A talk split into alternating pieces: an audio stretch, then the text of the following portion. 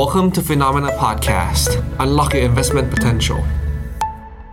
สวัสดีครับต้อนรับคุณผู้ชมนะครับเข้าสู่รายการข่าวเช้า Morning Brief ครับ สรุปข่าวสำคัญเพื่อไม่ให้คุณพลาดโอกาสการลงทุนนะครับ วันอังคารที่11พฤศจิกายนมาเจอกับเราสองคน ผมปั๊บจุรติคันติพโล และพี่แบงค์ใช้นนท์รายการจันทร์ครับ สวัสดีครับพี่แบงค์ครับ สวัสดีครับ ครับวันนี้เรามาติดตามกันนะครับกับทิศทางความเคลื่อนไหวในเรื่องเศรษฐกิจที่น่าสนใจทั้งในและก็ต่างประเทศนะครับ ซึ่งวันนี้เนี่ยประเด็นข่าวสำคัญที่เราอยากจะชวนคุณผู้ชมไปพูดคุยกัน ก็มีตั้งแต่เรื่องของการปรับตัวขึ้นมาของตลาดหุ้นสหรัฐนะครับที่ตอนนี้เห็นสัญญาณการฟื้นตัวขึ้นมาค่อนข้างแข็งแกร่ง โดยเฉพาะอย่างยิ่งหุ้นในกลุ่มเทคโนโลยีนะครับแม้ว่าจะมีประเด็นข่าวที่เข้ามาสร้างความสั่นคลอนทั้งเรื่องของ OpenAI ที่ดูเหมือนจะกลายเป็นมหากราบนะครับคุณแซมอัลแมนเนี่ยเมื่อวานนี้หลังจากที่มีข่าวว่า ไปที่ออฟฟิศของ OpenAI ครับกลายเป็นว่าพูดคุยเจรจาไม่สำเร็จ หลังจากกลับออกมาจากออฟฟิศเนี่ยเพียงเวลาไม่กี่ชั่วโมง ทาง Microsoft ก็ประกาศนะครับว่าจะรับคุณแซมอัลแมนเข้ามาเป็นผู้บริหารในฝั่งของ AI ให้กับ Microsoft เลย แล้วก็ตามไปด้วยกระแสความไม่พอใจของพนักงานนะครับที่บอกว่าขู่จะลาออกถ้าว่าแซมอัลแมนไม่กลับมา แล้วก็รวมไปถึงนะครับผู้บริหารของ Microsoft อย่างคุณเนเดล่าเนี่ยออกมาพูดว่าทาง OpenAI จำเป็นต้องมีการ ปรับปรุงเรื่องของธรรมาภิบาลนะครับถ้าอยากจะให้บริษัทสามารถเดินหน้าต่อไปได้ แม้ว่าจะมีความวุ่นวายเกิดขึ้นนะครับแต่ช่วงนี้หุ้นเทคยังคงเดินหน้าปรับตัวขึ้นมาได้อย่างสดใสไม่เป็นหุ้นของ Microsoft นะครับเดินหน้าทำ all time high พร้อมๆ กับหุ้นของ NVIDIA นะครับที่พรุ่งนี้จะมีการประกาศผลประกอบการกันด้วยทำให้ตอนนี้นะครับดัชนี NASDAQ ร้อยเนี่ยขึ้นมาทำจุดที่สูงที่สุดในรอบ 2 ปีเลยนะครับแล้วก็เดี๋ยวจะมีการประกาศผลประกอบการนะครับของ NVIDIA ในวันพรุ่งนี้ เมื่อวานนี้มีการประกาศงบซูมนะครับและที่น่าสนใจในบ้านเราก็คือประเด็นเรื่องของการประกาศตัวเลข GDP เมื่อวานนี้นะครับที่ตัวเลข GDP ไตรมาสที่3เนี่ยขยายตัวได้ประมาณ 1.5%ก็เป็นที่ถกเถียงนะครับว่าตัวเลข 1.5%เนี่ยเศรษฐกิจไทยถึงขั้นวิกฤตหรือยัง เพราะว่ามุมมองตอนนี้ของสมาพัฒน์กับแบงก์ชาติมีความแตกต่างกันนะครับ แบงก์ชาติออกมาบอกว่า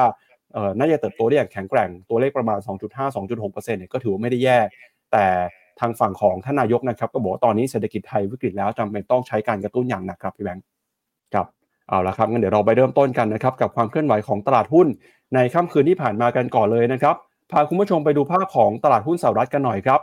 เมื่อวานนี้ดัชนีตลาดหุ้นของสหรัฐเป็นยังไงบ้างนะครับ ไปดูกันกับดัชนีของ NASDAQ ดาวโจนส์แล้วก็ S&P 500 ก่อนนะครับดาวโจนส์เมื่อวานนี้บวกขึ้นมา 0.58%มาอยู่ที่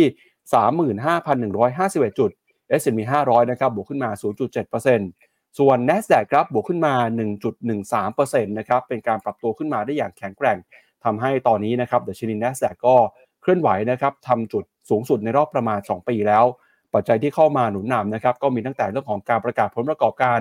ของบริษัทจดทะเบียนนะครับมีประเด็นนะครับเรื่องของออความคาดหวังนะครับการใช้นโยบายการเงินที่ผ่อนคลายของธนาคารกลางสหรัฐ แล้วก็การปรับตัวลงมาของบอลยูด้วยนะครับ อันนี้ก็เป็นปัจจัยที่เข้ามาหนุนนำตลาดหุ้นสหรัฐในค่ำคืนที่ผ่านมาครับอ่าครับผมตัวดาวโจนส์นะครับ ขึ้นมาทดสอบตัวฟิ b o n a c c i 878.6นะเดินหน้าขึ้นอย่างต่อเนื่องนะครับ ตัว S&P 500 ก็ขึ้นมาตอนนี้ก็เหนือ 78.6 ด้วยเช่นเดียวกันก็เห็นหลาย ๆ ฝ่ายนะหลาย ๆนักวิเคราะห์มองว่า Target ตัว S&P 500 อยู่ที่ 4,500 ตอนนี้ทะลุขึ้นมาแล้วนะ 4,547 จุดนะครับ ตัว NASDAQ ตัวที่เป็นคอมโพสิตตัวใหญ่นะฮะก็บวกขึ้นมาได้ 1.13%แต่เมื่อวานนี้ที่ปั๊บบอกไปคือตัวที่ทำนิวไฮในรอบ 2 ปีนะคือ NASDAQ ร้อยนะ NASDAQ ร้อยก็คือหุ้นตัวเทคตัวใหญ่ พอไปดูหุ้นใน Big Tech เนี่ยก็จะเห็นว่าเขียวเข้มทุกตัวเลย Apple บวก 0.9%นะครับ Microsoft เนี่ยทำ all time high บวกต่ออีก2% Amazon ก็ดีดขึ้นมานะครับ ดีบาวขึ้นมาได้ 0.67%ประธานโทษครับ Alphabet บวกขึ้นมา 0.72%นะครับ Facebook บวกขึ้นมา 1.47%ทำจุดสูงสุดนับตั้งแต่ย้อนกลับไปคือต้นเดือนมกราตอนปี 2022 นะครับ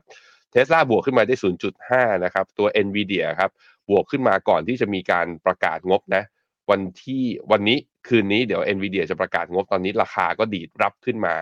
ราคาทำ all time high ด้วยเช่นเดียวกัน จะเห็นว่าหุ้น Big Tech นะ แล้วหุ้น Magnificent Seven หรือว่ากลุ่ม 7 นางฟ้านั้นยังเดินหน้าปรับตัวขึ้นอย่างต่อเนื่อง แล้วก็เป็นตัวหนุนทำให้ดัชนีตลาดหุ้นสหรัฐนั้นปรับตัวบวกอย่างเรื่อย ๆ เลยนะครับ ตัว Wix Index ครับ Wix Index เมื่อคืนนี้ลงมาต่ำกว่า 14 จุดนะ13.4 ก็แปลว่านักลงทุนเนี่ยเปิด long position หรือว่า bid short เนี่ยมากขึ้นกำลังใกล้เคียงจะลงมาเทสแถวจุดต่ำสุดของโลไอตัว Wix Index เนี่ยแถวๆประมาณสัก 13ถึง12 จุดอยู่แถวๆประมาณนี้ ชัดเจนว่าตลาดอยู่ในโหมด risk on นะก็คือเปิดรับความเสี่ยงตลาดหุ้นก็เดินหน้าอย่างต่อเนื่องนะครับ ตัว dollar index ครับ dollar index เนี่ยอยู่กลับมาอยู่ในโซนที่เรียกว่าอ่อนค่าต่อเนื่องล่าสุดเมื่อวานนี้ทะลุต่ำกว่าเส้นค่าเฉลี่ย 200 วันลงมาแล้ว อยู่ที่ 103.44 อันน่าสนใจมากนะ เมื่อวานนี้ราคาทองก็ผันผวนใช้ได้เลยนะครับ เดี๋ยวเราไปดูกัน bond yield สองปีของสหรัฐนะครับ sideway อยู่ที่กรอบนี้มา 4 วันทำการและ 4.9 นะครับ ยังไม่ทะลุ 5% ในขณะที่ bond yield 10ปียังไหลลงต่อเนื่องนะตอนนี้อยู่ที่ 4.4 ก็เข้าทางพวกกองทุน global bond เนี่ยดีดได้แรงในช่วงประมาณ 1 เดือนที่ผ่านมา เนื่องจากนี่แหละครับอัตราผลตอบแทนตัวพันธบัตร10 ปีนั้น ปรับตัวลงอย่างต่อเนื่องเลย ตั้งแต่ย่างเข้าเดือนพฤศจิกายนนี้มานะครับ ก็แดกนะครับเมื่อคืนนี้ติดลบไป 0.1%ฟุตซี่ร้อยอังกฤษนะครับ ปรับตัวลงไป 0.1%เช่นกัน ส่วน CAC 40 ฝรั่งเศส เมื่อวานนี้ปรับตัวบวกขึ้นมานะครับ บวกขึ้นมา 0.18% ขณะที่ความเคลื่อนไหวนะครับของดัชนียูโรซ็อก50 บวกขึ้นมา 0.04%นะครับช่วงนี้ตลาดหุ้นยุโรปเองก็ยังคงเฝ้ารอนะครับเรื่องของแนวโน้มการใช้นโยบายการเงิน ทั้งจากธนาคารกลางสหรัฐแล้วก็ธนาคารกลางยุโรป แต่ดูเหมือนว่าช่วงนี้ปัจจัยได้เข้ามากดดันดัชนีจะลดน้อยลงไปนะครับทำให้เมื่อคืนนี้หลายตลาดเองก็ปรับตัวบวกขึ้นมาได้นะครับเดี๋ยวช่วนดีแบงไปดูหุ้นของยุโรปต่อครับ ตัวหุ้นยุโรปนะครับยูโรซ็อกห้าสิบกับตัวหกร้อยเนี่ยไซเวย์นะหลังจากที่ดีดขึ้นมาตอนนี้ยูโรซ็อกหกร้อยเนี่ยชนแนวต้านเส้นค่าเฉลี่ยสองร้อยวันอยู่ น่าสนใจว่าก็คงจะผ่านได้แหละ ถ้าตลาดหุ้นอเมริกายังเดินหน้าอยู่แบบนี้นะครับตัว DAX ของเยอรมันเนี่ยผ่านเส้นค่าเฉลี่ย 200 มาก่อนหน้านี้แล้ว CAC 40 เมื่อวานนี้ข้ามเส้นค่าเฉลี่ย 200 มาแล้วนะ ในขณะที่ฟุตซี่เนี่ยยังค่อนข้าง underperform อยู่ ก็คือ ตลาดข้างในยุโรปเนี่ยค่อนข้างเป็น mixed signal ก็คือ มีทั้งตัวที่ทะยานขึ้นทะลุแนวต้านสำคัญ และตัวที่ยัง underperform อยู่มาก ๆ อย่างฟุตซี่ร้อยต้องรอดูต่อไปนะครับ ตัวค่าเงินครับ ตัวค่าเงินยูโรนะกลับมาแข็งค่าอยู่ที่ 1.094 ในขณะที่ทะลุเหนือเส้นค่าเฉลี่ย 200 วันด้วยเช่นเดียวกัน ก็สาเหตุหลักๆ ก็มาจากดอลลาร์ที่อ่อนค่านี่แหละครับไปดูต่อนะครับ หุ้นเอเชียครับ วันนี้เปิดมาแล้วนะครับนิกเคอิ225 ติดลบไป 0.29% ออสเตรเลียนิวซีแลนด์ก็เคลื่อนไหวอยู่ในกรอบแคบๆนะครับส่วนหุ้นจีนครับหลังจากที่เมื่อวานนี้ปรับตัวบวกขึ้นมาได้นะครับวันนี้เดี๋ยวมาดูกันต่อว่าจะเป็นอย่างไรฮ่องกงหังเสงบวกขึ้นมา 1.6%เลยนะครับส่วนหุ้นไทยครับเมื่อวานนี้เนี่ยแม้ว่าจะมีประเด็นสำคัญนะครับทั้งการประกาศตัวเลข GDP ออกมาอยู่ที่ 1.5%ในไตรมาสที่ 3 แล้วก็กระแสนะครับการหยุดเทรดของนักลงทุนรายย่อย แต่ดัชนีหุ้นไทยยังสามารถปรับตัวบวกขึ้นมาได้นะครับโดย Set Index บวกขึ้นมา 3.66 จุดมาอยู่ที่ 1,419 จุดนะครับคอสปีเกาหลีใต้บวกขึ้นมาได้ 0.8%เช้านี้ อินเดียครับติดลบไปนะครับ 0.2%แล้วก็เวียดนามครับเมื่อวานนี้ VN30 เคลื่อนไหวอยู่ในกรอบแคบๆครับนิกเคอิเนี่ยเเมื่อวานเนี้ยถ้าเป็นเอา intraday high นะจุดสูงสุดเนี่ยขึ้นมาถึง 33,800 ซึ่งเป็นการ test แถวแถว high เดิมที่ทำไว้เมื่อตอนกลางเดือนมิถุนา แล้วเข้ารอบย่อทันทีทั้งทั้งที่ตลาดหุ้นอเมริกาเนี่ยปรับตัวบวกแรง แสดงให้เห็นว่าก็คงจะมีนักลงทุนในญี่ปุ่นที่มองสัญญาณทางเทคนิคแหละว่าเฮ้ยนี่มัน high เดิมเลยนะ จะทะลุผ่านหรือเปล่าจึงมีแรงเทขายเกิดขึ้น แต่ในขณะที่คอสคอสปีนะครับของเกาหลีนี่ล่าสุดก็ขึ้นมาทะลุยืนเหนือเส้นค่าเฉลี่ย 200 วันอีกครั้งหนึ่งไม่รู้จะลงไปทำไมตรงนี้นะทำให้เรากลัวแป๊บเดียวเนี่ยดีดกลับขึ้นมาแล้ว น่าสนใจครับเป็นโมเมนตัมที่ดีทีเดียว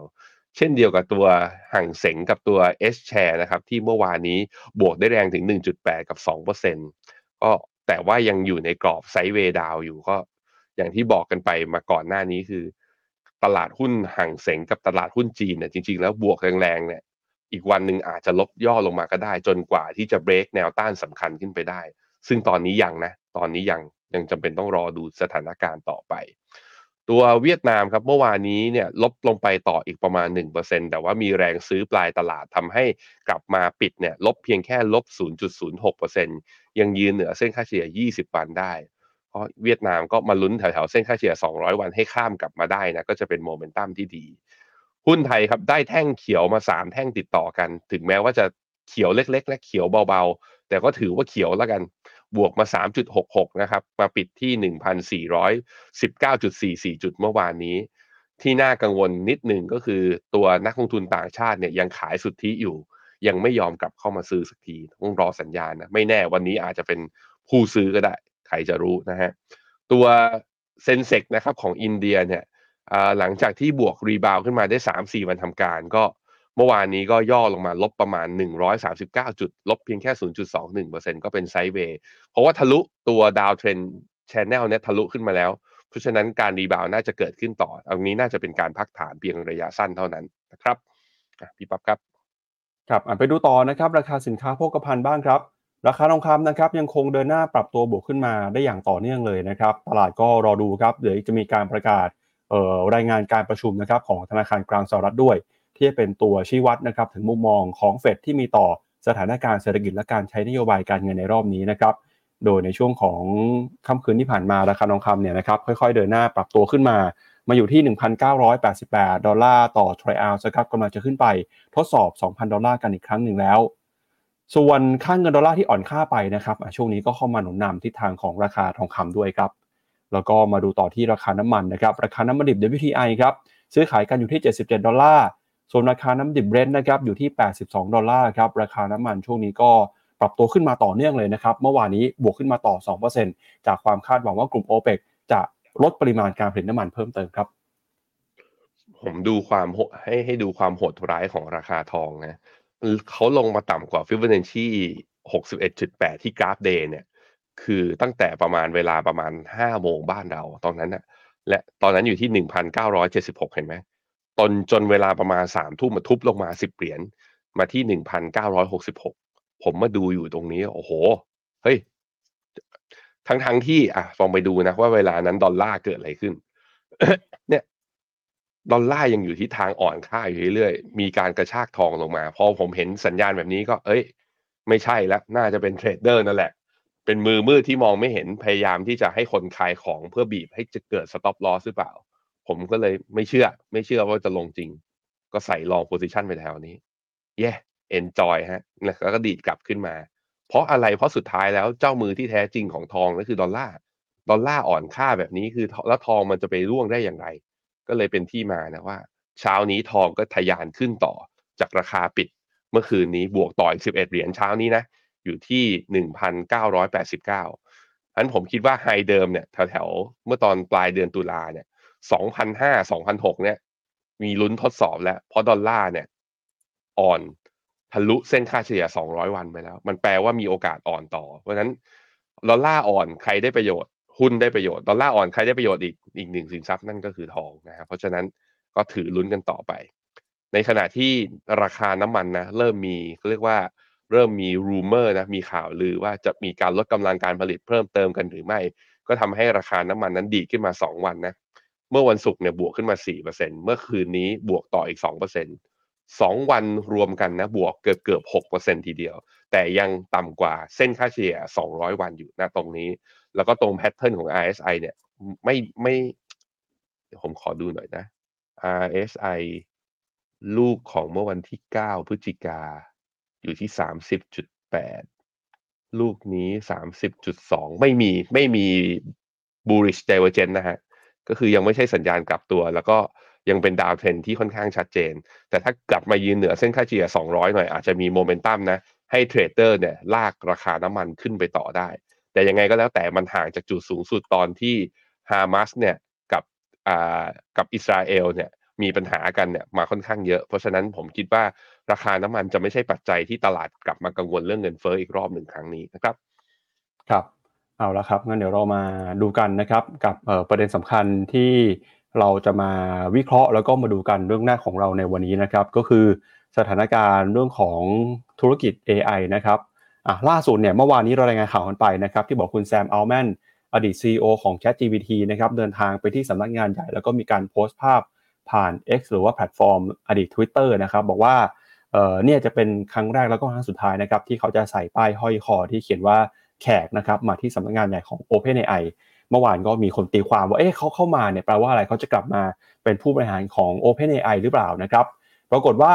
หลังจากที่เขาเข้ามาพูดคุยเจรจากับทางบริษัทนะครับเพียงแค่เวลาไม่กี่ชั่วโมง สุดท้ายแล้วในการเจรจาไม่ประสบความสำเร็จนะครับแล้วก็หลังจากนั้นครับทาง Microsoft ก็ออกมาประกาศนะครับว่าเตรียมจะจ้างแซมอัลต์แมนนะครับเข้ามาเป็นผู้บริหารดูแลธุรกิจ AI ให้กับ Microsoft เลยครับ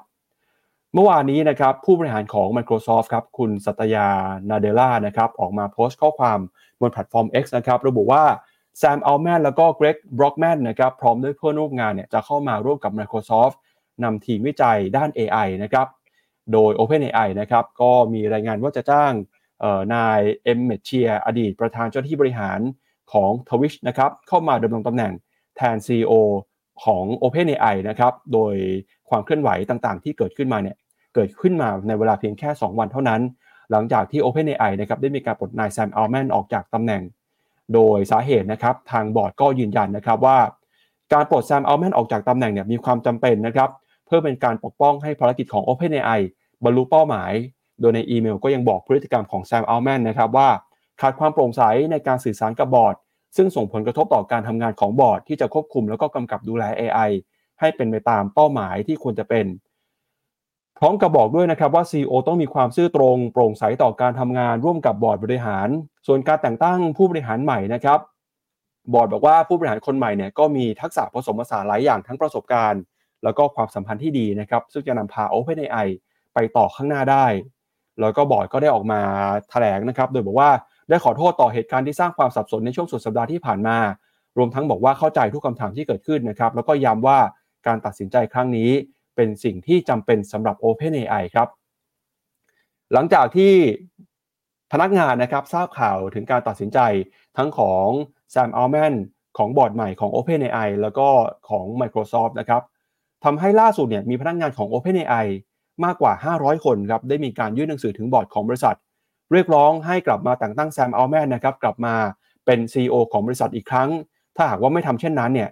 บอกว่าจะลาออกยกบริษัทเลยนะครับ แล้วก็บอกการตัดสินใจปลดแซมอัลต์แมนถือเป็นการเเปรียบเสมือนนะครับบริษัทที่ขาดวิสัยทัศน์แล้วก็ไม่มีศักยภาพในการบริหารของบอร์ด โดยการเปลี่ยน CEO คนใหม่เนี่ยนะครับก็จะทำให้บริษัทนะครับอ่อนแอลงสำนักข่าวต่างประเทศยืนยันนะครับว่า ในหนังสือที่มีการยื่นถึงสมาชิกบอร์ดเนี่ยก็มีพนักงานประมาณ 550 คนนะครับจากพนักงานของ OpenAI ทั้งหมด 700 คน แล้วเราก็จะเห็นว่าในโซเชียลมีเดียเนี่ยนะครับ ทางพนักงานของ OpenAI ก็ได้มีการโพสต์ข้อความบอกว่า OpenAI เนี่ยเหมือนว่าไม่ใช่เป็นบริษัทนะครับไม่ได้เป็นสถานที่แต่เป็นเหมือนผู้คนนะเพราะฉะนั้นถ้าเขาไม่มีคน OpenAI ก็จะไม่มีอะไรเลยนะครับโดยการกระทำนี้นะครับทำให้ถูกวิพากษ์วิจารณ์กันในตลาดนะครับแล้วก็หลายคนก็อยากจะเฝ้ารอ แล้วก็รอดูทิศทางต่อไปของ OpenAI หลังจากที่มีการเปลี่ยนตัวผู้บริหาร แล้วก็เกิดความวุ่นวายนะครับหลังจากที่มีข่าวว่าพนักงานของ OpenAI เนี่ยเตรียมจะลาออกจากตำแหน่งนะครับ ล่าสุดก็มีคนออกมาพูดแล้วครับหนึ่งในนั้นก็คือคุณมาร์คเบนิออฟนะครับ CEO ของ Salesforce ออกมาประกาศบอกว่า ถ้าหากว่ามี OpenAI นะครับมีพนักงานลาออกจากตำแหน่งทาง Salesforce ก็พร้อมจะรับพนักงานเข้ามาทำงานทันที โดยยินดีที่จะให้เงินเดือนแล้วก็ผลตอบแทน เท่ากับที่เคยได้รับใน OpenAI แล้วก็บอกด้วยนะครับว่าส่ง CV มาโดยตรงเลยฮะที่ CEO ของ Salesforce ได้เลยทันทีนะครับเขาบอกว่าพนักงาน OpenAI เนี่ยจะเข้ามาทำงานให้กับทีม AI ของ Salesforce นะครับ แล้วก็หลังจากนั้นครับในช่วงเช้าที่ผ่านมานี้เองนะครับ ผู้บริหารของ Microsoft คุณสัตยานาเดล่านะครับก็ออกมาให้สัมภาษณ์บอกว่าตอนนี้เนี่ย OpenAI นะครับจำเป็นต้องเปลี่ยนเเรื่องของ governance นะครับหรือว่าเรื่องของธรรมาภิบาลครับแม้ว่าเรื่องนี้จะจบลงอย่างไรก็ตาม คุณนาเดล่าบอกนะครับว่าถึงจุดนี้เนี่ยมีความชัดเจนมากที่จะต้องเปลี่ยนแปลงเเรื่องของธรรมาภิบาลของบริษัท แล้วก็บอกว่า Microsoft จะมีการพูดคุยนะครับกับคณะกรรมการบริหารในเรื่องนี้ โดยนาเดล่านะครับไม่ได้สนใจหรือว่ามีความกังวลเรื่องความเสียหายในระยะยาวของ OpenAI แล้วก็บอกได้ว่าการวิจัย AI นะครับยังคงต้องทำต่อไปในฐานะหุ้นส่วนของ Microsoft แต่ความเห็นของเขาเนี่ยก็ไม่ได้คลี่คลายความสับสนนะครับแล้วก็ความขัดแย้งในครั้งนี้ ก็ยังคงต้องรอดูกันต่อไปนะครับว่าเเรื่องของการเข้ามาทำงานกับ Microsoft อย่างเป็นทางการของแซมอัลแมนจะเริ่มต้นขึ้นเมื่อไหร่ พนักงานจะมีการลาออกจริงไหมลาออกไปแล้วจะไปอยู่ที่ไหน หรือแม้กระทั่งนะครับผู้บริหารคนใหม่ที่เข้ามา OpenAI เนี่ย จะนำพาบริษัทไปในทิศทางไหนครับพี่แบงค์อืมครับผมอะไปดูหุ้น Microsoft หน่อยครับว่า มันกลายเป็นนะ กลายเป็นว่า Microsoft อาจจะได้ประโยชน์จากสิ่งนี้ จากเหตุการณ์ครั้งนี้ก็คือได้ CEO OpenAI ไปร่วมงานเลยตรงๆ ซึ่งอาจจะกระทบแล้วก็คือเรียกว่าใช้งานได้ง่ายกว่าตอนที่เขาอยู่ OpenAI ซะอีกนะฮะตอนนี้นักวิเคราะห์คิดกับตัว Microsoft ยังไงบ้างก็จะเห็นว่าราคาสูงสุดนะทาร์เก็ตสูงสุดเป้าอีกหนึ่งปีข้างหน้าเนี่ย450 นักวิเคราะห์ทั้งหมดเนี่ยทั้งหมดกี่คนเนี่ยทั้งหมด52คน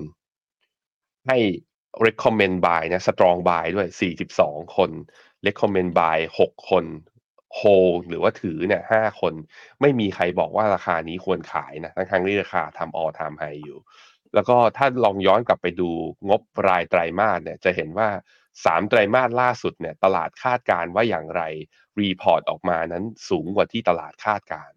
ถึงแม้ว่าอีกสองไตรมาสข้างหน้าเนี้ยอาจจะเป็นรอบย่อนะก็คือว่ารายได้อาจจะชะลอลงบ้าง แต่ตลาดก็เชื่อว่าไตรมาสสี่ปีหน้าเนี้ยราคาไอ้ตัวยอดขายหรือว่ารายได้เนี่ยก็จะกลับมาทำ all time high ได้อีกครั้งหนึ่งอะอันนี้คือในแง่ของตัวนักวิเคราะห์กับเป้าของราคา ไปดูตัวราคาหุ้นของ Microsoft ตอนนี้ก็ราคาปิดเมื่อวานนี้ 377.44 ก็ทำออทามไฮอยู่พี่ปับ๊บ ทำออทามไฮอยู่นะ ตรงนี้แล้วจะไปได้ถึงขนาดไหนนะอ๋อเป็นหุ้นที่เขาเรียกว่าเลี้ยงเลี้ยงชีวิตผมมาได้ระยะหนึ่งเลยเรียกเลี้ยงพอร์ตดีกว่าเพราะยังไม่ได้เคยเอาเงินมันออกมาเลย ยังไม่เคยเอาเงินที่ถือหุ้นตัวนี้ออกมาทำอะไรสักทีนะฮะแต่ว่าก็นี่ถ้าดูจากราคาตรงนี้วัดเป้ายังไงดีเนี่ย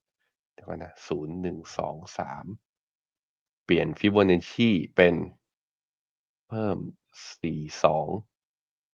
สี่หกเป้า target บน Fibonacci retracement อ่าอยู่ที่สามร้อยแปดสิบสองกับอีกที่หนึ่งคือสามร้อยเก้าสิบเจ็ดโอ้ให้ต่ำกว่าที่นักวิเคราะห์เขาให้เป้าไว้อีกนะ เพราะฉะนั้นก็อะลองพิจารณากันดูนะฮะ ใครที่แบบว่าแหมไม่อยากซื้อเป็นหุ้นรายตัวว่าตรงนี้แพงไปแล้ว ก็วิธีก็คือไปหลบซื้อผ่านพวกกองทุนที่มีหุ้นเหล่านี้ก็ได้นะครับ แล้วแต่เลย ครับซึ่งการปรับตัวขึ้นมาได้ค่อนข้างแข็งแกร่งนะครับ เมื่อวานนี้ของ Microsoft แล้วก็ของหุ้นอีกตัวหนึ่งคือ Nvidia นะครับทำให้เมื่อวานนี้ดัชนี NASDAQ ร้อยครับเดินหน้าขึ้นมาทำจุดที่สูงที่สุดในรอบ 2 ปีนะครับเดี๋ยวเรามาดูกันหน่อยครับว่าดัชนี NASDAQ ร้อยเนี่ยตอนนี้มูลค่าแล้วก็ความน่าสนใจเป็นยังไงบ้างนะครับ ถ้าดูจากภาพที่ขึ้นอยู่บนหน้าจอนะครับเราก็จะเห็นว่าณตอนนี้เนี่ยดัชนี NASDAQ ร้อยนะครับที่ปรับตัวขึ้นมาก็ได้รับแรงหนุนนำสำคัญ มาจากหุ้นในกลุ่มเทคโนโลยีนะครับไม่เป็นหุ้นของ Microsoft ที่เมื่อคืนนี้บวกขึ้นมา 2% Nvidia นะครับบวก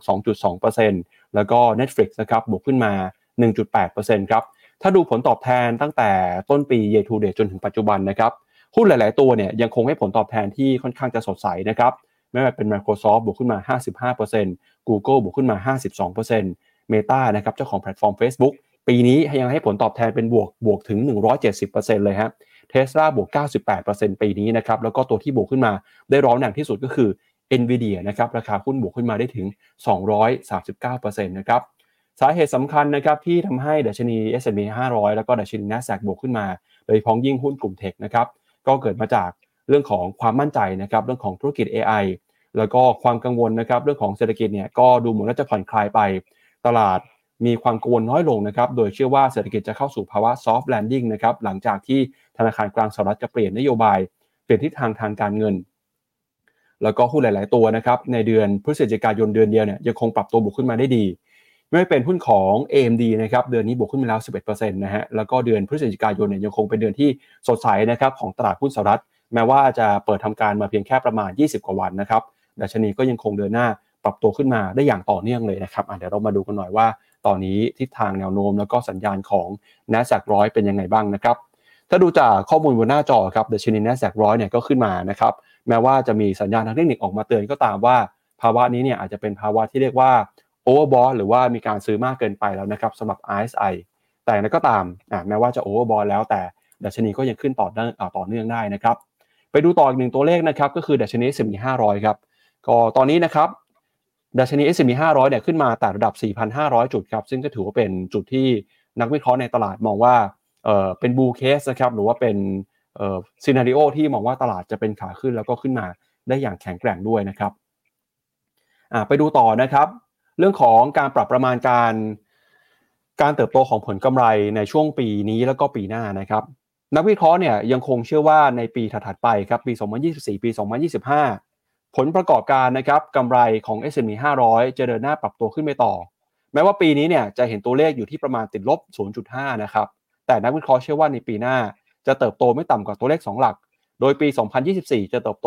10.8%แล้วก็ปี 2025 จะเติบโตประมาณ 11%เลยทีเดียวนะครับ แล้วก็อีกหนึ่งตัวเลขนะครับ ก็คือค่าเงินดอลลาร์ที่อ่อนค่าไปนะครับ ก็เข้ามาช่วยหนุนนำนะครับทำให้ดัชนีตลาดหุ้นเนี่ยก็มีการปรับตัวมีการเปลี่ยนแปลง แล้วก็มีการโยกย้ายเงินจากดอลลาร์เข้ามาอยู่ในสินทรัพย์เสี่ยงมากขึ้นด้วยครับพี่แบงค์อืมครับผมก็ นั่นแหละฮะพอดอลลาร์อ่อนค่าตลาดหุ้นก็ปรับตัวขึ้น จริง ๆ risky asset จะได้ประโยชน์จากการที่ดอลลาร์อ่อนค่าแบบนี้ทั้งหมดนะฮะผมคิดว่าทิศทางอันนี้มันเปลี่ยนจากภาพแมกโรอยู่อย่างหนึ่งที่สำคัญที่สุดก็คือ ตลาดกลับมาเชื่อว่าอดอกเบี้ยเนี่ยหรือว่าจุดสูงสุดของดอกอัตราดอกเบี้ยนโยบายทั้ง Fed Fund Rate ทั้ง ECB ที่จะประชุมกันทั้ง BOE หรือว่าทั้งโลกเนี่ยนะอาจจะใกล้จะสิ้นสุดรอบของดอกเบี้ยขาขึ้นกันแล้ว ราะฉะนั้นอะไรที่ลงมา เพราะว่าดอกเบี้ยมันปรับตัวขึ้นในอดีตที่ผ่านมา ถ้าดอกเบี้ยไม่ขึ้นแล้วลงเนี่ยไอสิ่งเหล่านั้นก็ควรจะวิ่งกลับขึ้นมา แล้วมันก็หนุนนำนะโดยเฉพาะอย่างหุ้นที่อยู่ใน NASDAQ ร้อยแล้วก็หุ้นอย่างเจ็ดนางฟ้าเนี่ย มันหนุนนำด้วยว่าไอตอนที่ตลาดปรับฐานลงเพราะดอกเบี้ยมันขึ้นเนี่ยมันเป็นปาการปรับฐานจาก sentiment แต่รายได้และกำไรของหุ้นบริษัทเหล่านี้ไม่ได้รับผลกระทบ พอเหมือนจะได้รับผลกระทบหุ้นเหล่านี้ก็บริษัทเหล่านี้ก็ ปรับตัวด้วยการปลดคนงานนะลดพนักงาน แล้วก็ลดต้นทุนค่าใช้จ่าย คือ lean บริษัท มันทำให้คือรอบที่เศรษฐกิจไม่ดี รอบที่ยอดขายอาจจะไม่โต ตัวเองก็ยัง deliver กำไรได้ แล้วพอเนี่ยครับพอมันเข้ารอบไอ้ macro macroeconomic เนี่ยมันเข้าทางหุ้นกลุ่มนี้อีกทีหนึ่งมันก็เลยทำให้ตัวราคาหุ้นหลาย ๆ ตัวกลับมายืนทำ all time high ได้อีกครั้งหนึ่งค่อนข้างเร็วแล้วก็กลายเป็น divergent นะ เราเรียกแบบนี้ว่าอีกอย่างหนึ่งก็ได้ว่า K-shape recovery คือหุ้นที่เป็นผู้นำจริงๆอะสุดท้ายตอนลงอาจจะลงลึก แต่ตอนดีดกลับมาก็จะสามารถดีดกลับมาทำ all time high ได้เร็วกว่าหุ้นตัวอื่นหรือว่ากลุ่มอื่นๆนั่นเองครับครับแล้วเรามาดูต่อครับร้อยนะครับ ก็จะเห็นว่าตัว e a r n i n g เนี่ยมีการปรับประมาณการขึ้นมาเรื่อยๆนะรอบนี้ก็เป็นไซด์เวย์อัพขึ้นมา แต่แน่นอนว่าการที่ราคามันดีดขึ้นมาแบบนี้ e a r n i n g เนี่ยจะเห็นว่ามันถูกปรับประมาณการขึ้นมาไม่ได้เร็ว พอไม่ได้เร็วก็เลยทำให้ PE ของ NASDAQ ร้อยเนี่ยตอนนี้อยู่ที่ประมาณ 24.35 เท่า ซึ่งอยู่ที่ประมาณสักบวก 1 standard deviation อันนี้คือสิ่งที่เราทุกคนเห็นพ้องต้องกันอยู่อย่างหนึ่งว่า อยากได้หุ้นเทค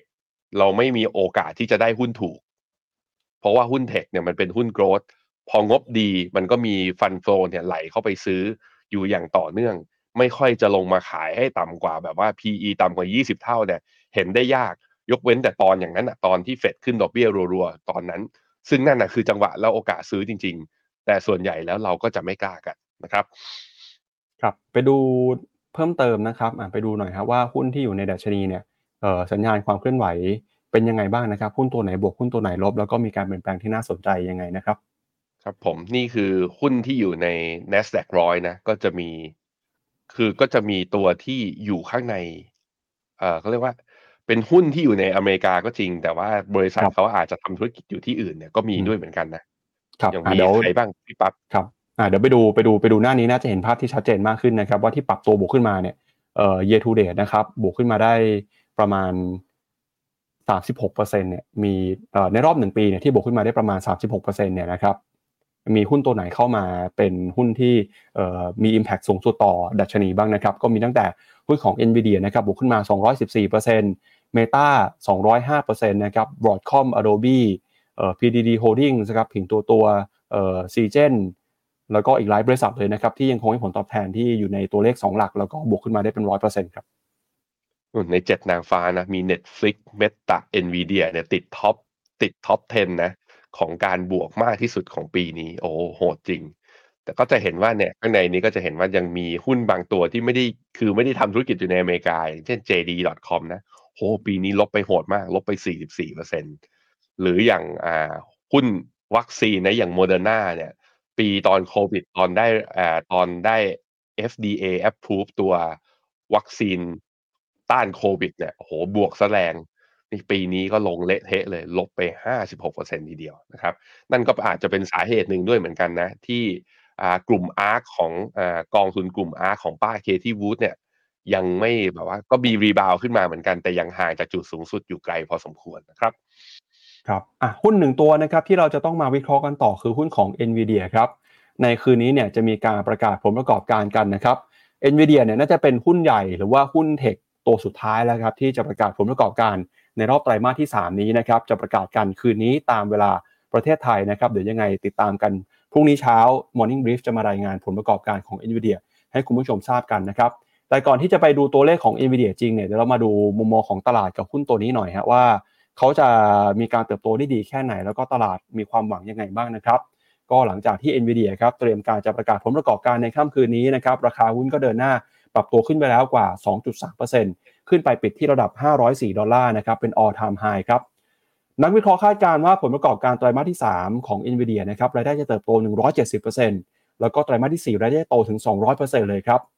โดยปัจจัยนะครับที่เข้ามาหนุนนำเนี่ยก็มีหลายเรื่องนะครับไม่ว่าจะเป็นเรื่องของการเติบโตในธุรกิจ AI นะครับแนวโน้มการฟื้นตัวของเศรษฐกิจสหรัฐแล้วก็การลงทุนเพิ่มเติมนะครับในอุตสาหกรรมเทคโนโลยีครับทำให้ปีนี้หุ้นของ NVIDIA เดินหน้าปรับตัวบวกขึ้นมาได้แล้วกว่า 245%เป็นหนึ่งในหุ้นที่ outperform แข็งแกร่งมากที่สุดของปีนี้เลยในตลาดหุ้นสหรัฐนะครับ แต่นั้นก็ตามเนี่ยก็มีความกังวลที่ต้องจับตาเช่นกัน ไม่ว่าจะเป็นเรื่องของปัญหานะครับการ ห้ามนำเข้าสินค้า หรือว่าการส่งออก chipset ระหว่างสหรัฐกับจีน ปัญหาการแข่งขันนะครับที่ตอนนี้คู่แข่งอย่าง AMD เนี่ยก็เข้ามาทำธุรกิจในฝั่งของ generative AI แล้วก็มีประเด็นด้วยนะครับที่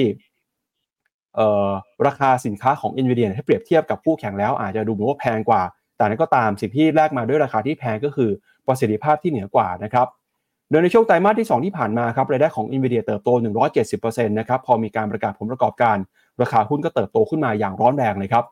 ตอนนี้เนี่ยตลาดเองก็ค่อนข้างจะเอ่อ price in นะครับหรือว่าให้ค่าพรีเมียมกับผลประกอบการที่โตมาพอสมควรในรอบนี้แล้ว เพราะฉะนั้นเนี่ยคืนนี้นะครับถ้าหากว่าผลประกอบการออกมาจริงก็ต้องมารอดูด้วยว่าราคาของ NVIDIA จะเปลี่ยนแปลงไปในทิศทางไหน จะเป็นการ sell on fact หรือไม่ หรือว่าจะมีแรงซื้อกลับคืนขึ้นมาต่อครับพี่แบงค์อือฮึครับผม ตัว NVIDIA เนี่ยได้ประโยชน์จาก 2 ทางนะก็คือ 1 ก็คือเป็นอุปกรณ์ในการขุดตัวคริปโตเคอร์เรนซีใช่ไหมโดยใช้ตัวไอตัวการ์ดจอเนี่ยตัว GPU กับเรื่องไอตัว generative AI ก็ใช้การประมวลผลแบบ GPU นี้ด้วยเช่นเดียวกัน ตัว product flagship ของตัวที่ว่าเป็นตัวเรือธงของตัว NVIDIA เลยก็คือไอ GeForce RTX 4000 Series นะ ก็เปิดตัวตั้งแต่ไปตอนต้นปี 2023 รุ่นนี้ก็ใช้ในคอมพิวเตอร์ส่วนบุคคล ใช้สถาปัตยกรรมแบบ Hopper นะฮะก็เขาบอกว่าเหนือกว่าคู่แข่งอื่นๆ แล้วก็เหนือกว่าซีรีส์รุ่นอื่นๆ ที่ตัว NVIDIA เคยออกไอตัว GeForce ออกมา แล้วตัวนี้ก็คือความต้องการก็ขาดตลาดราคาก็โหดีขึ้นมาแรงทีเดียว แล้วก็นั่นก็เป็นสาเหตุที่พอยอดขายมา แล้วก็พอเหมือนกับว่านักวิศวกรรม นักนักวิศวกรเนี่ย พอมาเห็นแล้วก็เอ้ AI มาแน่ ใครที่ได้ประโยชน์สูงสุดก็เป็น NVIDIA ก็เลยทำให้ราคาน่ะดีดขึ้นมา แต่ถามว่าราคาดีดขึ้นมาเนี่ยกำไรมันโตตามไหม ต้องยอมรับนะตอนนี้นะว่ากำไรโตไม่ทันนั้นความเสี่ยงของ NVIDIA ถ้าเราซื้อราคานี้ยังมีอยู่ ยังมีอยู่ นั่นก็คือเรื่องของว่าถ้าเกิดการสะดุดหรืออยู่ดีคู่แข่งเปิดเผยออกมาว่าเฮ้ยมาแล้วแข่งกับ NVIDIA ได้บ้างแล้ว เริ่มแย่ง Market Share ได้อย่างคล้ายๆ กับหุ้นเท s l a ตอนที่เท s l a วิ่งมาแรกๆ ใช่ไหมพี่ปับ๊บถ้าเราจำกันได้เนี่ยคือ มันยังไม่มีใครทำ EV ยังไม่มีใครมาแย่ง Market Share เท s l a เท s l a ก็ราคาวิ่งไปอย่างเดียวเลย จนกระทั่งพอจีนเริ่มทำ EV มากขึ้น เราก็เลยเห็นราคาเท s l a ไม่ได้วิ่งแบบแพทเทิร์นแบบบ้างไฟพญานาคแบบเดิม ก็มีคู่แข่งเข้ามามากขึ้น จนกระทั่งเข้าสู่เกม price war ณปัจจุบัน ผมคิดว่ามันจะมีเฟสแบบนั้น แต่เพียงแต่ว่าเราก็ต้องดูอ่านสถานการณ์ให้ออกว่า NVIDIA เนี่ยคนอื่นตามทันขนาดไหน ราะว่าราคานี้ถ้าเอาตามตรงเรียนตามตรงเลยสำหรับผมนะ ถ้าเป็นซื้อหุ้นรายตัวก็ทรมาน หัวใจเหมือนกันระดับหนึ่งมันโห ราคาก็วิ่งขึ้นมาแรงมากๆ 200%นี้มันไม่ใช่ธรรมดานะครับ ครับไปดูหน่อยครับมุมมองแนวโน้มของตลาดนะครับ ก็ในช่วงที่ผ่านมาเนี่ยตลาดเองก็ตอบรับนะครับกับผลประกอบการที่เติบโตได้ดีของ NVIDIA ค่อนข้างจะมากเลยทีเดียวนะครับ ถ้าดูย้อนหลังกลับไปตั้งแต่ช่วงของปี 2021-2022 นะครับ พอมีการประกาศราคาเนี่ยก็ราคาปรับตัวขึ้นมา 2 ไตรมาสล่าสุดนะครับไตรมาสที่ 1 วันที่ประกาศงบหุ้นบวก 14%แล้วก็การที่ประกาศงบไตรมาสที่2เนี่ยนะครับราคาหุ้นก็ปรับตัวบวกขึ้นมาประมาณ 24%นะครับตอบรับกับผลประกอบการที่สดใส แต่ครั้งนี้เนี่ยจะเป็นยังไงนะครับจะบวกมากบวกน้อยแค่ไหนเดี๋ยวต้องมารอรุ้นกันครับอือฮึครับผม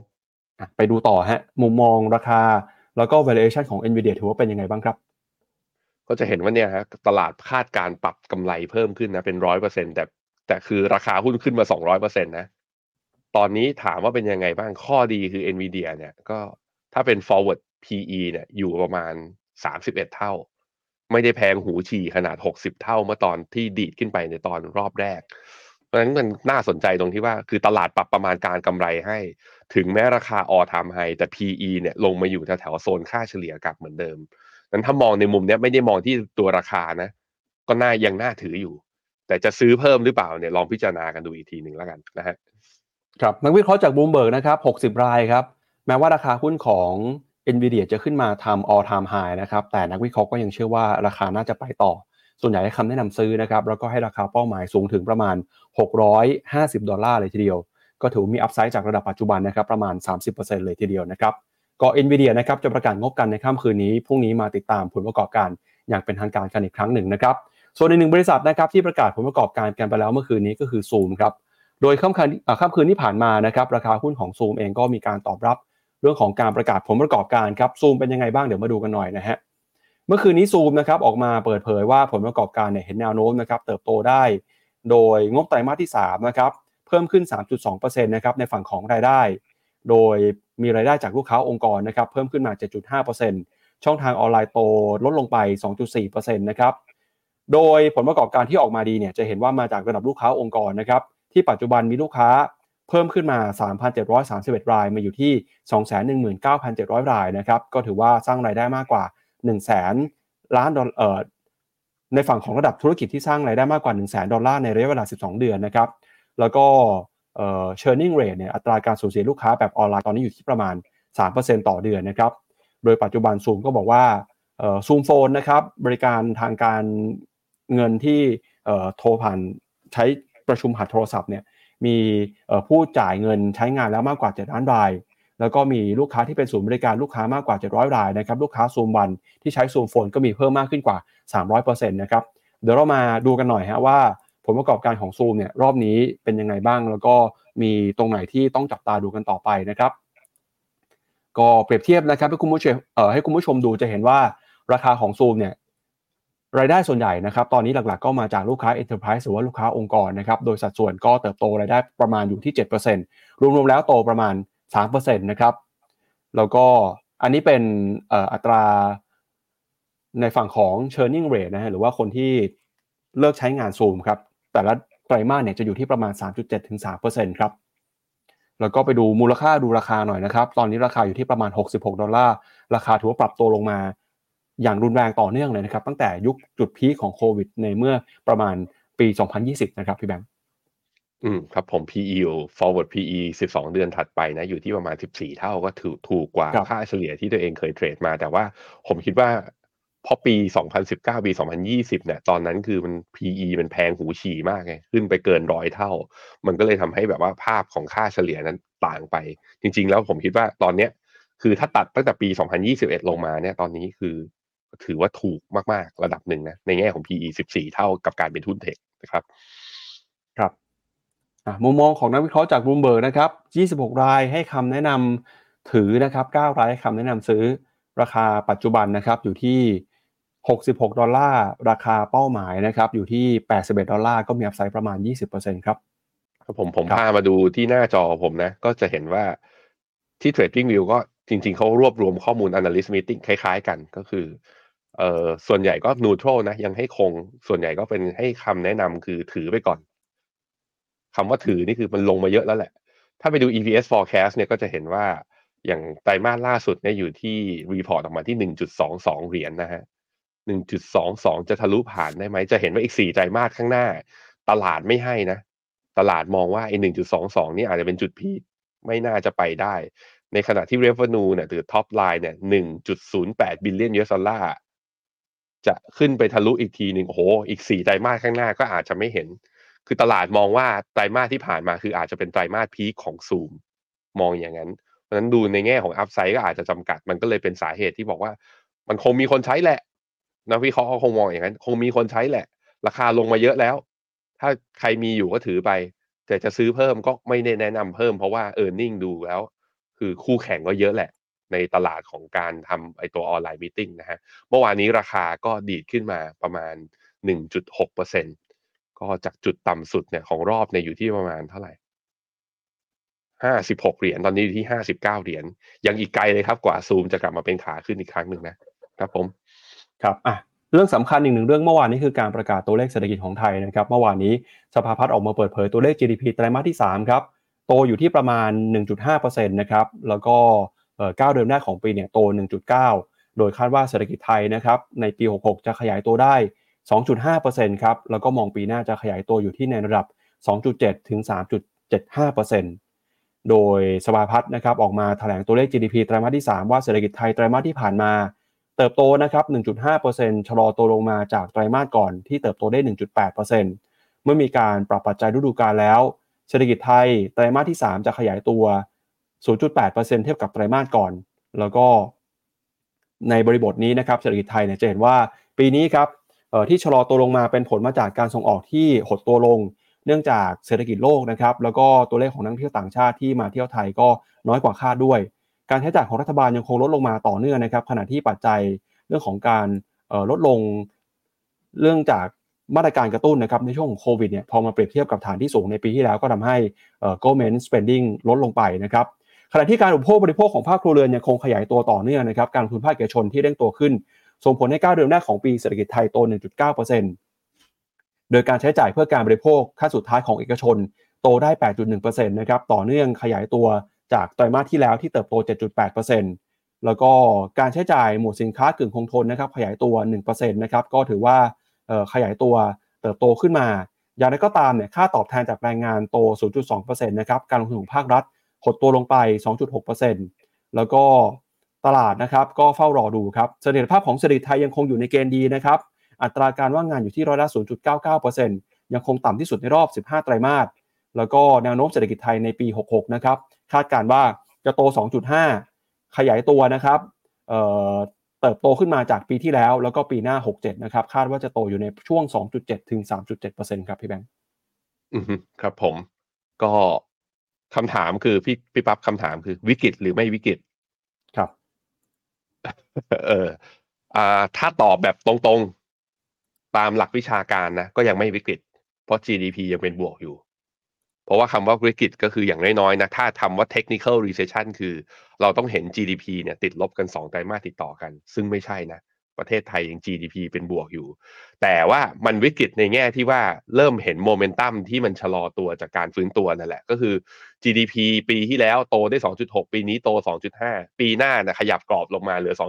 2.7 ชีวิตจริงอาจจะกลายเป็นว่ามันลงมาต่ำกว่า 2.7 ต่ำกว่ากรอบล่างที่สภาพัฒน์คาดไว้ก็ได้ ราะฉะนั้นมันก็เป็นคำถามที่ว่า ถ้าจะกระตุ้นเศรษฐกิจต้องรอให้มันติดลบก่อนแล้วค่อยกระตุ้น หรือเห็นสัญญาณว่ามันชะลอแล้วกระตุ้นเลย นี่เป็นคำถามนะ ผมไม่ได้บอก คือรัฐบาลก็คงนี่แหละ รัฐบาลก็คงมองเห็นสิ่งนี้โมเมนตัมของสิ่งนี้ ก็จึงเป็นที่มาที่ว่า คือคนจะฝั่งรัฐบาลนะซึ่งแปลกดี ไม่ค่อยเห็นเท่าไหร่ พยายามจะบอกว่าวิกคือพยายามจะบอกว่าตอนนี้เศรษฐกิจเนี่ยวิกฤตอยู่ ไม่ค่อยเห็นรัฐบาลไหนเป็นอย่างนั้นมักมักจะให้ความเชื่อมั่นว่าเฮ้ยเศรษฐกิจดี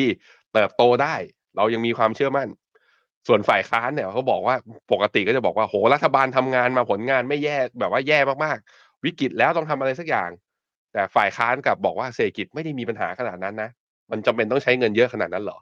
อันนั้นก็ว่ากันไปมันเป็นเรื่องของมุมมอง แต่ว่าในมุมหนึ่งที่มันชัดเจนก็คือ GDP ของบ้านเรานั้น โตได้ต่ำกว่าประเทศอื่น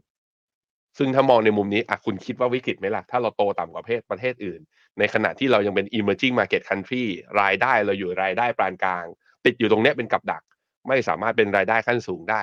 จำเป็นที่ต้องมีพัฒนาต้องมีนวัตกรรม ต้องมีการลงทุนอะไร เพื่อที่จะยกระดับประเทศขึ้นไปหรือเปล่า ถ้ามองในมุมนี้ก็อาจจะมองว่าเป็นวิกฤตก็ได้เหมือนกันนั้นมันอยู่ที่มองระดับหนึ่งจริงๆนะครับ ครับเอาละครับก็เดี๋ยวชวนที่แบงค์อ่านคอมเมนต์คุณผู้ชมอีกนิดนึงนะครับแล้วเดี๋ยวเรามีแขกรับเชิญพิเศษในช่วงท้ายของรายการวันนี้นะครับว่ามาตรการที่รัฐบาลเตรียมจะออกมาเนี่ยเรื่องของ TESG หรือว่ากองทุนความยั่งยืนนะครับ จะมีความน่าสนใจแค่ไหนเดี๋ยวชวนพี่แบงค์อ่านคอมเมนต์หน่อยครับ ครับผม สวัสดีคุณชวานะมิสเตอร์ชวา คุณบุปผา คุณยาดา สวัสดีครับ คุณสมชัยสวัสดีครับ คุณบุปผา คุณนวรัตน์สวัสดีครับเพราะว่าจันทบุรีอากาศเย็นมาก ที่กรุงเทพก็เย็น วันนี้ยังเย็นอยู่ตอนแรกผมนึกว่าเอาแล้วตอนนี้น่าจะร้อนแล้วปรากฏยังเย็นอยู่ฮะที่บ้านพี่ปั๊บเย็นไหมเย็นครับเพราะเปิดแอร์ใช่ไหมใช่ก็เย็นเย็นตั้งแต่เมื่อวานแล้วครับ แต่เหมือนวันนี้จะจะเอ่อเย็นน้อยกว่าเมื่อวานไหมฮะ นี่วันนี้ผมไม่เปิดแอร์เนี่ยวันนี้มันเป็นเป็นสองวันมาแล้วที่ Morning Brief โดยที่ไม่เปิดแอร์ประหยัดไฟไปด้วยนะฮะอยากให้อากาศเป็นอย่างนี้จังเลยนะฮะ สวัสดีครับคุณ CA คุณวีวิน คุณแวนดี้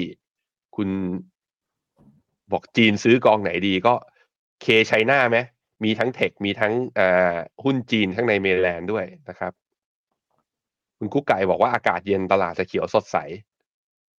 คืออยากให้มันมีความสัมพันธ์กันเลย เพราะเย็นคงเย็นไม่นานนะฮะ คือไม่ว่าร้อนหรือ ไม่ว่าร้อนหรือหนาวขอให้มันเขียวไปเรื่อยๆนะครับ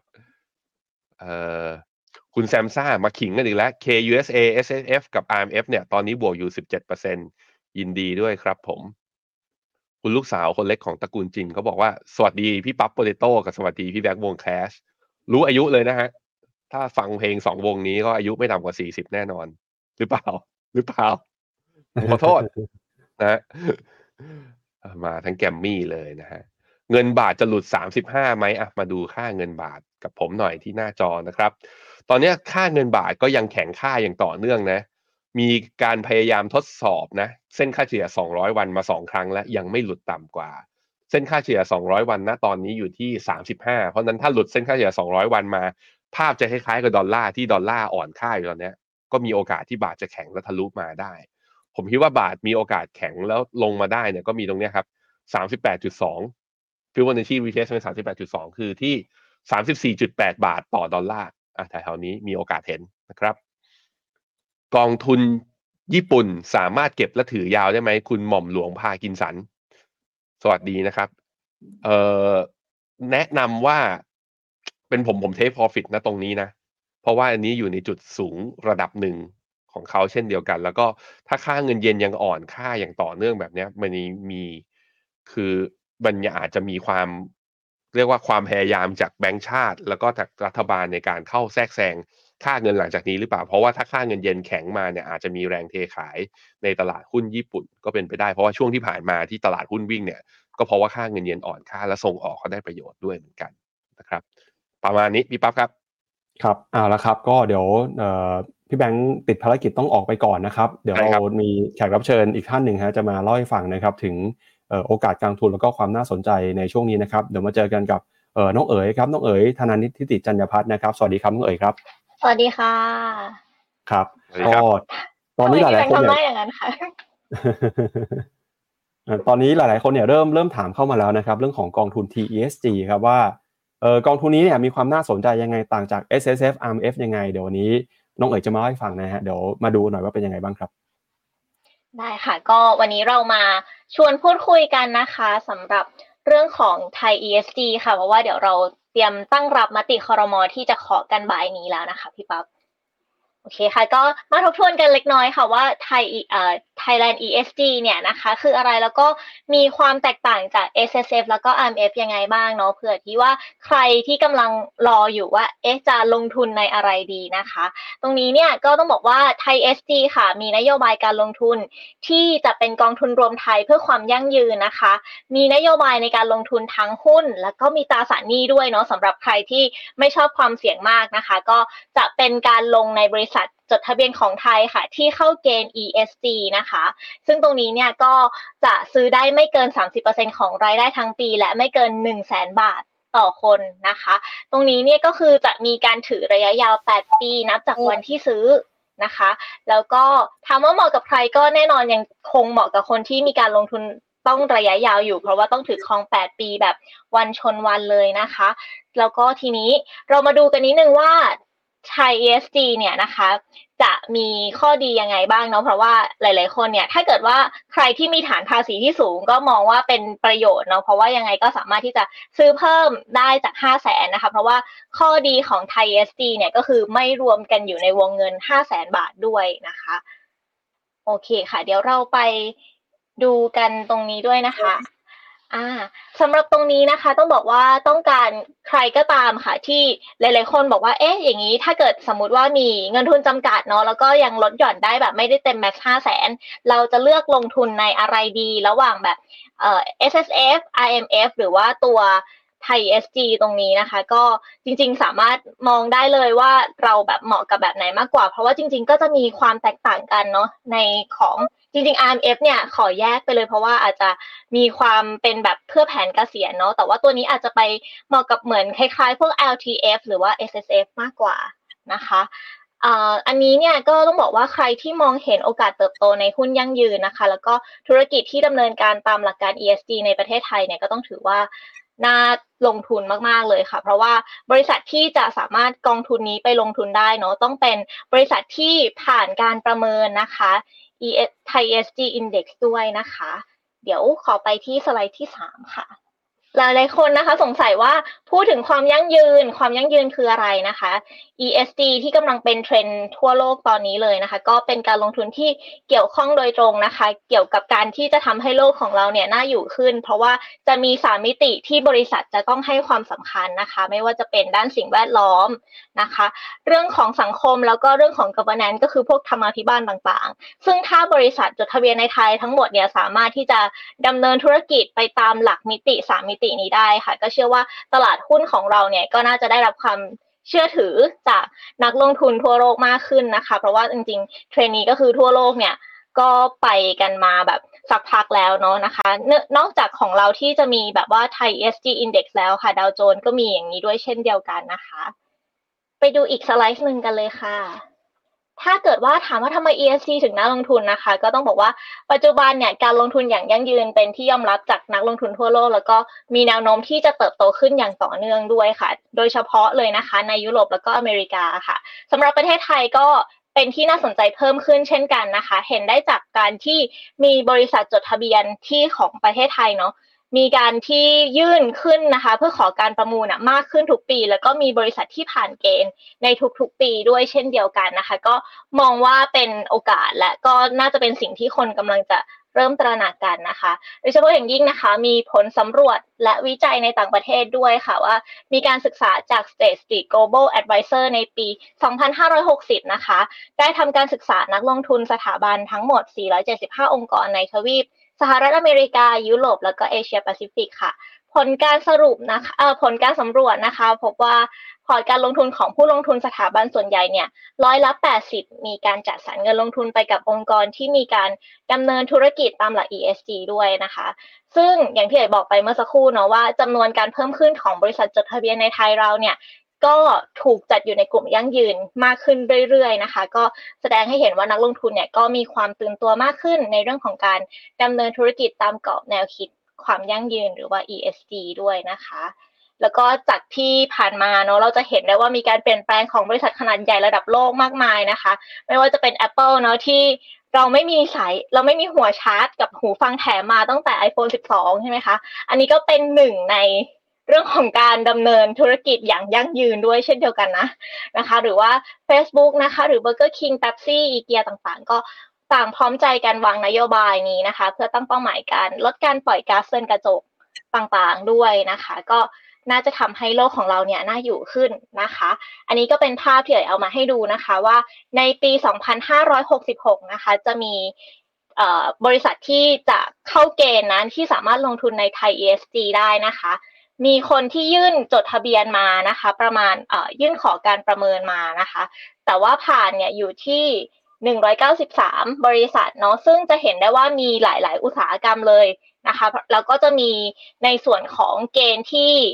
ประเมินเนี่ยนะคะ ก็มีทั้ง Triple A คือสูงสุด แล้วก็ Triple B คือต่ำสุดก็คือจะอยู่ที่ 50 ต่ำสุด เพราะว่าถ้าได้น้อยคะแนนน้อยกว่า 50 ก็คือจะถือว่าไม่ผ่านเกณฑ์การประเมินนะคะ ตรงนี้เนี่ยก็เลยจะทำให้บริษัทจดทะเบียนในไทยเนี่ยน่าจะมีความตื่นตัวในเรื่องของการรักษามิติต่างๆ ทั้ง 3 ด้านนี้เอาไว้ก็อาจจะทำให้ตลาดของเราเนี่ยน่าเชื่อถือขึ้นนะคะใครมีแนวคิดยังไงบ้างหรือว่าสนใจไทย ESG หรือเปล่านะคะ ร่วมพูดคุยกันได้นะคะ ครับก็อยากเชิญชวนนะครับคุณผู้ชมที่ดูรายการ Morning Brief นะครับก็เดี๋ยววันนี้เนี่ยน่าจะมีความชัดเจนมากขึ้นจากการประชุมคอรมอนะครับว่าที่ประชุมเนี่ยจะมีการอนุมัติเรื่องของหลักเกณฑ์ ESG เพิ่มเติมยังไงนะครับแล้วเดี๋ยวก็มีอะไรเพิ่มเติมเดี๋ยวเราจะมาอัปเดตให้กับคุณผู้ชมทราบกันนะครับ ก็สำหรับวันนี้นะครับก่อนจากกันไป ใครที่กำลังมองหาโอกาสในการซื้อกองทุนลดหย่อนภาษีนะครับแน่นอนว่าถ้าหากว่า มีรายละเอียดหรือว่ามีกองทุนที่เข้ามาเนี่ยคุณผู้ชมสามารถซื้อได้บนแพลตฟอร์มของ Finnomena นะครับแล้วก็ตอนนี้เรามีกิจกรรมโปรโมชั่นฟินกับฟินนะครับสามารถเข้าไปกดรับฟิน cashback นะครับจำนวน 10,000 ฟินนะครับ เอาไปใช้เป็นส่วนลดในการซื้อกองทุนนะครับส่วนลดค่าธรรมเนียมเนี่ยสูงสุดถึง 20,000 บาท เข้าไปดูรายละเอียดได้ในเว็บไซต์ของ p h e n o m e n a แล้วก็แอปพลิเคชันของ p h e n o m e n a นะครับ โปรโมชั่นนี้มีตั้งแต่วันนี้ถึงวันที่ 30 พฤศจิกายนครับ เอาละครับ และนี่ก็เป็นทั้งหมดนะครับของรายการข่าวเช้า Morning Brief วันนี้นะครับ เราสองคนนะครับ แล้วก็ทีมงานลาคุณผู้ชมไปก่อนครับพรุ่งนี้กลับมาเจอกันใหม่นะครับ วันนี้สวัสดีครับ สวัสดีค่ะ บริการที่ปรึกษาการลงทุนส่วนตัวจากฟิโนมีนาจะช่วยให้คุณสามารถจัดการการลงทุนจากคำแนะนำของมืออาชีพด้านการลงทุน ที่คอยดูแลและปรับพอร์ตการลงทุนของคุณให้เป็นไปตามเป้าหมาย สนใจรับบริการที่ปรึกษาการลงทุนส่วนตัว สมัครได้ที่ f i n o m e f i n o m e n a e x c l u s i v e หรือ line at f i n o m e n a p o r t คำเตือน ผู้ลงทุนควรทำความเข้าใจลักษณะสินค้า เงื่อนไขผลตอบแทน และความเสี่ยงก่อนตัดสินใจลงทุน